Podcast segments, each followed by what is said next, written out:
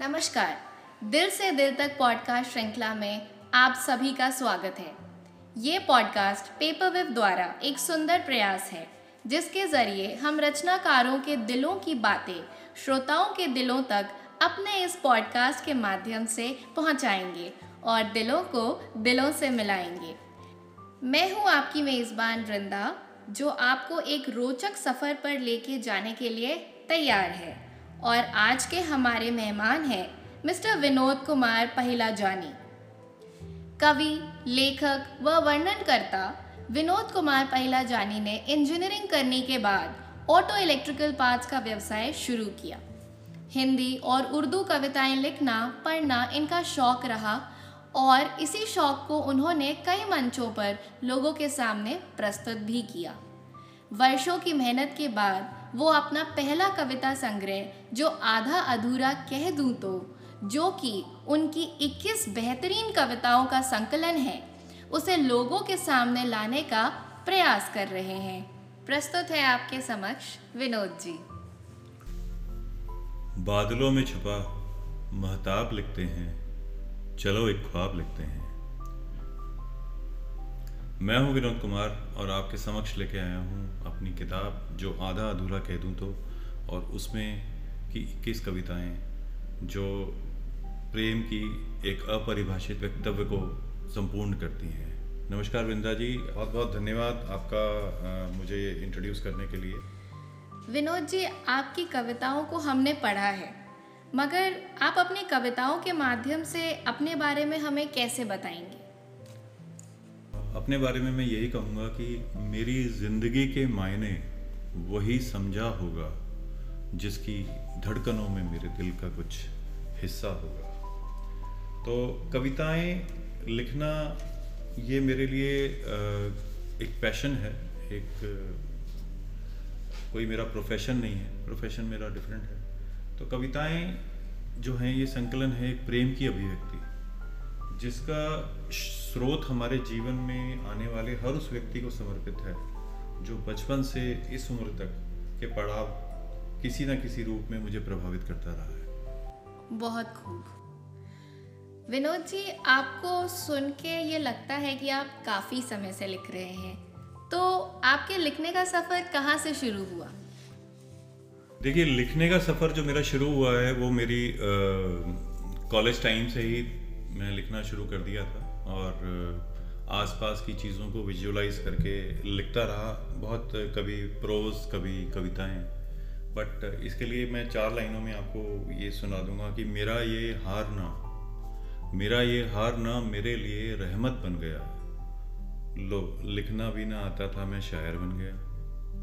इतनी दुआएँ मांगी तेरे हक में नामराद जो भी ज़ुबान से निकला, वो इबादत बन गया।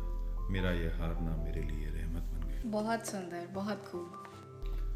मैं अमूमन प्रेम पर ही लिखता हूँ और प्रेम मेरे लिए सहयोगी भी है और मेरा मार्गदर्शक भी। प्रेम हमारे भीतर एक ऊर्जा का संचारण कर देता है प्रेम हमको आत्मविश्वास से परिपूर्ण कर देता है और इसमें कुछ भी काल्पनिक नहीं है। जीवन में सभी के जीवन में आंशिक या पूर्ण रूप से घटित होता है। है बात सबके दिल की, पर कह मेरा? विनोद जी, जैसे कि आपने बताया कि प्रेम आपका सहयोगी और मार्गदर्शक भी है तो इससे मेरे जहन में एक सवाल आया है, जो मेरे ख्याल से हमारे श्रोतागण भी जानना चाहते हैं कि आप अपने जीवन में सबसे ज़्यादा किससे प्रभावित हैं? देखिए जीवन में मुझे तीन चार चीज़ें बहुत प्रभावित करती हैं। सबसे पहली कि जेनेटिकली भी मुझे मेरे फादर से लिखने का मिला है तो मेरे पेरेंट्स सबसे ज़्यादा इन्फ्लुएंसर रहे हैं मेरे लेखन में। उसके बाद मेरा परिवार, मेरी वाइफ जिसने मुझे प्रेम को अलग अलग तरीके से समझाने का प्रयास किया और मैंने फिर उसको सोच के और लिखने का प्रयास किया। तीसरा मेरे मित्रगण, जो बहुत पुरानी हमारी दोस्ती है, तीन चार लोगों की तो वो, उनसे जो मुझे एक प्रेरणा मिली है लिखने की। और इसके अलावा प्रकृति, नेचर नेचर, मदर जो है, उसके पास आप पत्थर से लेके पहाड़ तक, हमारे पास इतनी चीज़ें हैं देखने के लिए, लिखने के लिए, जहाँ हम छोटी छोटी चीज़ों को देख करके बहुत, उसके आपस के प्रेम को देख करके बहुत सी चीज़ें लिख सकते हैं। जी। आपको जागती आँखों से भी कविताएँ लिखनी है, पर आपको सोते हुए भी उन कविताओं के बारे में सोचना है। जब तक आप उनके बारे में सोचेंगे नहीं, तब तक आप लिख नहीं पाएँगे। तो नींदों से सपनों का रिश्ता, ये प्यारी सी लहरें हैं। मेरे लिए यहाँ लहरें कविताएँ हैं। नींदों से सपनों का रिश्ता, ये प्यारी सी लहरें हैं। अपनों से अपनों का रिश्ता, ये प्यारी सी लहरें हैं। मेरे, तुम्हारे सुर और राग ये प्यारी सी लहरें हैं। जीवन के सारे अनुराग ये प्यारी सी लहरें हैं।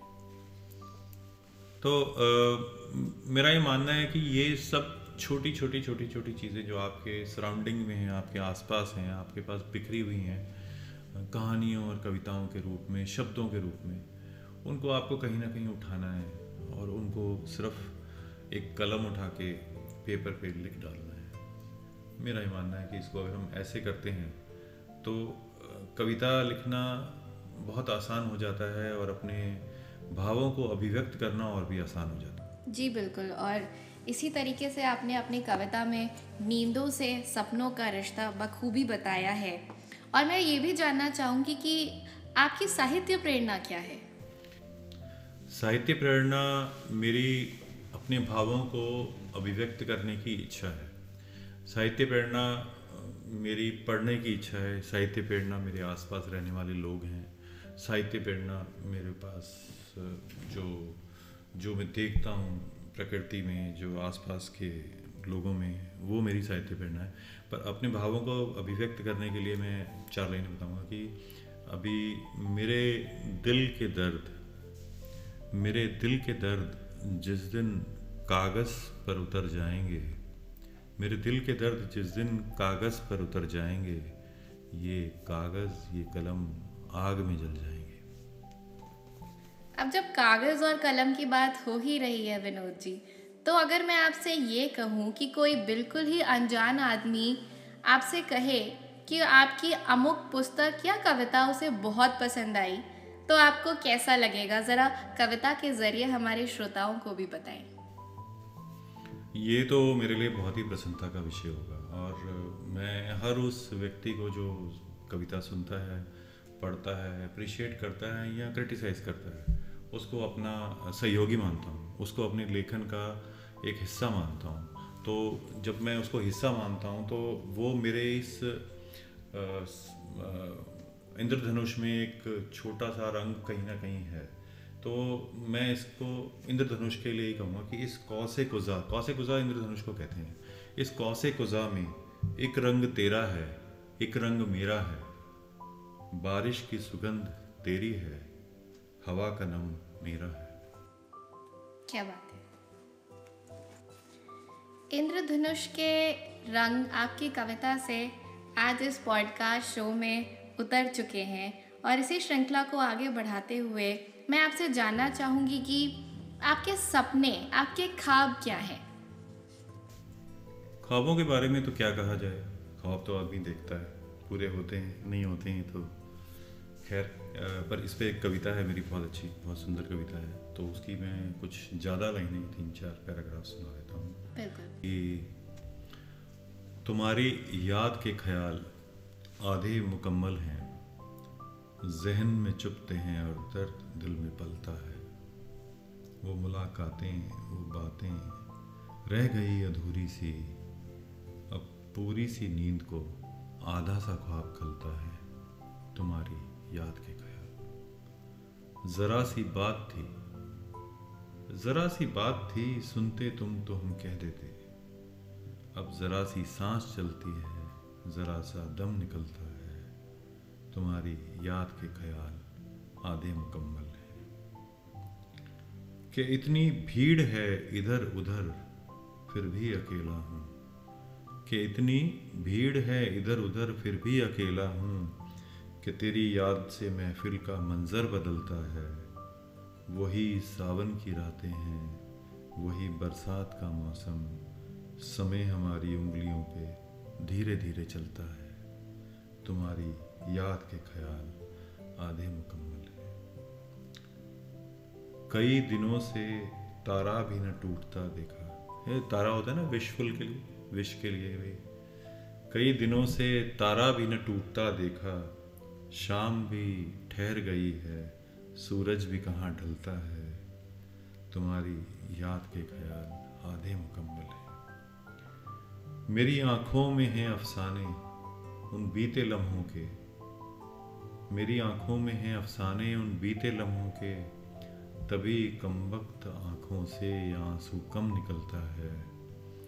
जब ये एहसास दिल की खिड़कियों से रूह तलक पहुँचे, तब जाकर कहीं इस शायर का कलम निकलता है।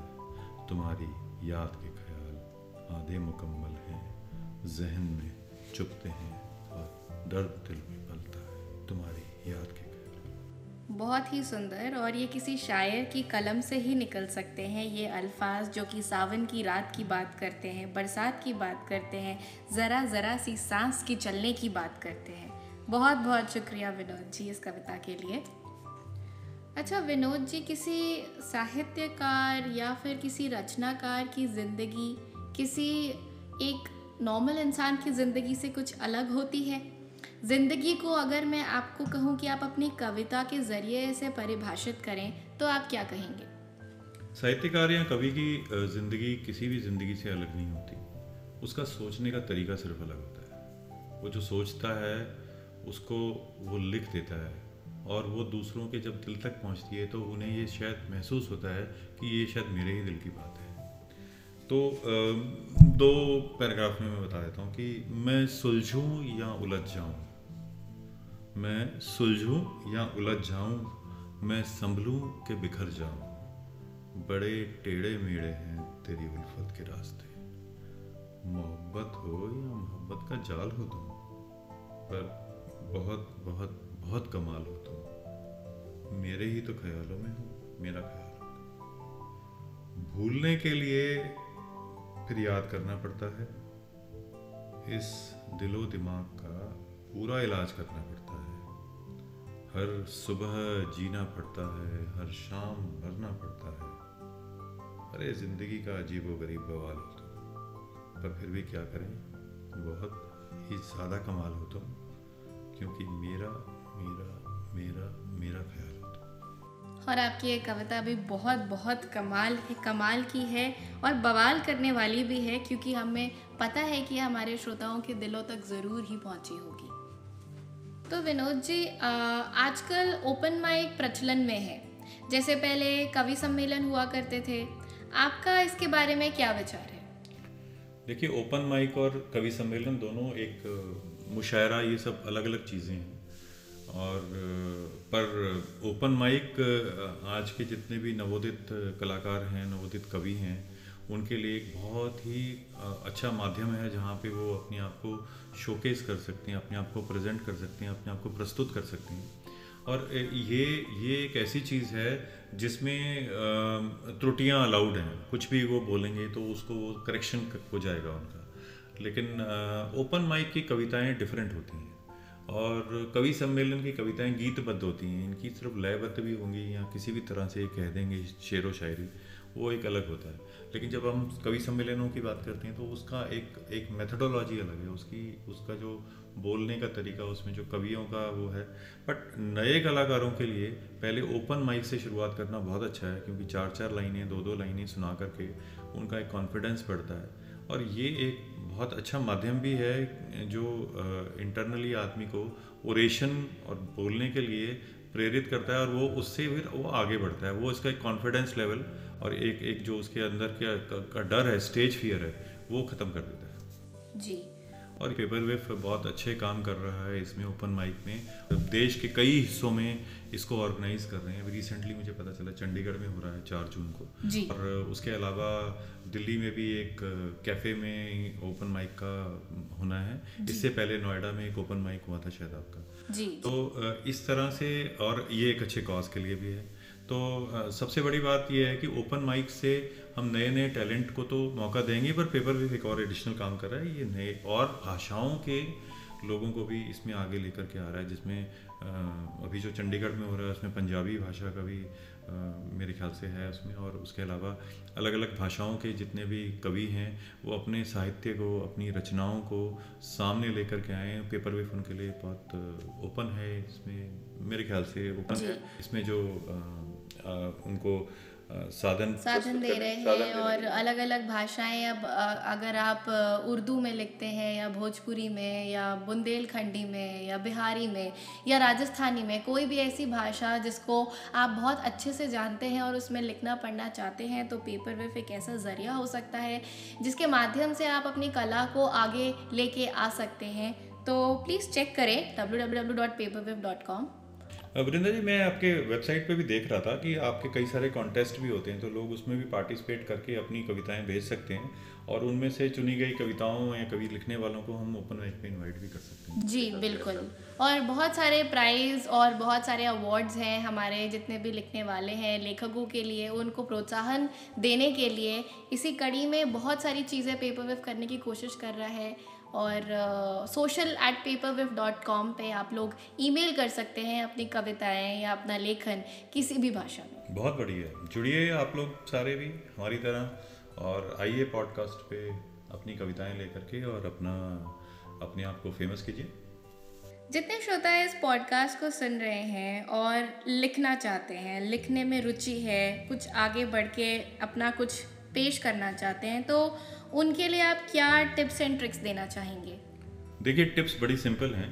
आप अपने आसपास देखें, अपने आसपास देखें, प्रकृति में देखें, अपने आसपास सुनिए लोगों को और पढ़ें ज़्यादा से ज़्यादा। जितना आप पढ़ेंगे, उतना आपको शब्दों का ज्ञान होगा और जितना आप आसपास की चीज़ों को विजुलाइज करेंगे, उतना आपको एक कहानी मिलेगी छोटी छोटी कहानियाँ मिलेंगी जिनको आप कविता के रूप में कन्वर्ट कर सकते हैं लयबद्ध तरीके से।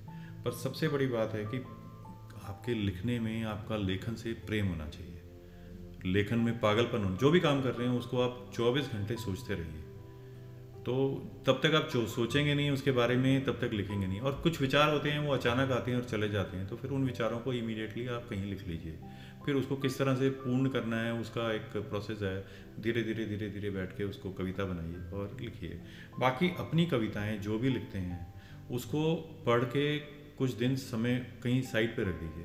फिर थोड़े दिन के बाद उसे डिटैच होकर पढ़िए, तब आपको उसमें खुद ही गलतियाँ मिलेंगी और फिर खुद आप उसको करेक्शन करके आप ठीक से उसको लिख सकते हैं। और अपनी कविताओं को बीच में भेजते रहिए पेपर वेब पे। हमारी जो भी सलाह मिलती रहेगी, हमारी जो भी राय मिलती रहेगी, हम देते रहेंगे आपको।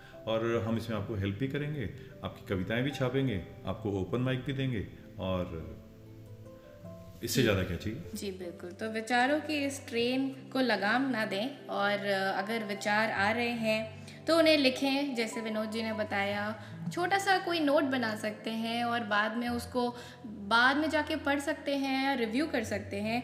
आई थिंक इस तरीके से आप अपनी लेखन को एक नया मकाम दे पाएँगे। और पेपर विफ तो है ही आपके साथ साथ में विनोद जी भी हैं। अगर आपके कुछ क्वेश्चन हैं, अगर आपकी कुछ क्वेरीज़ हैं तो प्लीज़ हमें कॉन्टैक्ट करें social at paper wiff dot com पर। और हम पूरी कोशिश करेंगे कि हम विनोद जी के द्वारा आपके सारे क्वेश्चन का आंसर ज़रूर दें। तो जाते जाते सभी श्रोता भी जानना चाहते हैं और हमारा भी बहुत मन है आपसे ये पूछने का विनोद जी की जो ये आपकी पुस्तक है जिसका शीर्षक है जो आधा अधूरा कह दूँ तो इसके बारे में आप हमें कुछ बताएँ कि ये ये आपने कैसे इसका ये नाम सोचा और इसका क्या मतलब है? जो आधा अधूरा कह दूँ तो आ, मेरी आ, कुछ पुरानी कविताओं में से है और पहली अच्छी कविताओं में से है। तो जब मैं पुस्तक का नाम सोच रहा था तो मुझे लगा कि मेरी कविता का ही शीर्षक क्यों ना डाल दूँ मैं इसमें। और ये मेरा शायद पहला प्लेटफॉर्म था, जब मैंने पहले प्लेटफॉर्म पे यही कविता कही थी। और उसके बाद फिर इसी कविता को लेकर के मैंने पुस्तक का बनाने का सोचा। तो कविता ऐसी है कि,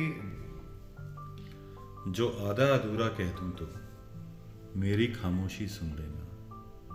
वो जो साथ कभी यूँ देखे थे उन ख्वाबों को भी बुन लेना। मैं दूर किनारे पर बैठा, सूरज की किरणें बिनता हूँ। तुम शाम ढले सतरंगी आंचल में चांदनी बिन लेना, जो आधा अधूरा कह दूँ तो। सावन की भीगी रातों का, सावन की भीगी रातों का, वो बिन मौसम बरसातों का, वो गीली मिट्टी की सुगंध एक हाथ में दूजे हाथों का। सावन की भीगी रातों का वो बिन मौसम बरसातों का, वो गीली मिट्टी की सुगंध एक हाथ में दूजे हाथों का, तुम ख्वाब सजा कर रख लेना। जो आधा अधूरा कह दूँ तो मेरी खामोशी सुन लेना। जो आधा अधूरा कह दूँ तो। चलते चलते कब छूट जाए? जाने कौन कहाँ कब रूठ जाए? बंधन का धागा कच्चा है, न खींचो इतना कि टूट जाए। चलते चलते कब छूट जाए, जाने कौन कहाँ कब रूठ जाए। बंधन का धागा कच्चा है, न खींचो इतना कि टूट जाए। जीवन की ढलती शाम में भी वो सुबह पुरानी रख लेना, जो आधा अधूरा कह दूँ तो मेरी खामोशी सुन लेना, जो आधा अधूरा कह दूँ बहुत सुंदर, बहुत खूब, मेरी खामोशी सुन लेना। और इसी के साथ हम दिल से दिल तक की इस कड़ी में आप सभी को बहुत बहुत शुक्रिया। कहते हैं कि आप सब हमारे साथ बने रहे। बहुत बहुत आभार विनोद जी आपका कि आप हमारे साथ इस पूरी श्रृंखला को बना के रखने में आपने हमारा इतना सपोर्ट किया और हमारे यहाँ पे आके इतना समय दिया। बहुत बहुत शुक्रिया। धन्यवाद जी आप लोगों का मुझे इनवाइट करने के लिए और मुझे सुनने के लिए। अमूमन आजकल कवियों को कम सुना जाता है। तो आपने सुना लोगों ने सुना अच्छा लगा। आप लोग जुड़िए साथ में। किसी को कुछ भी किसी भी तरह की चीज़ पूछनी हो कविता के बारे में तो पूछ सकते हैं। जो मेरा छोटा सा ज्ञान है मैं उसमें जो समझा सका मैं समझाऊँगा। जी बिल्कुल। और मैं वृंदा आप सभी से अलविदा कहती हूँ। बहुत बहुत शुक्रिया। मिलते हैं एक नए पॉडकास्ट के साथ। दिल से दिल तक। नमस्कार। नमस्कार।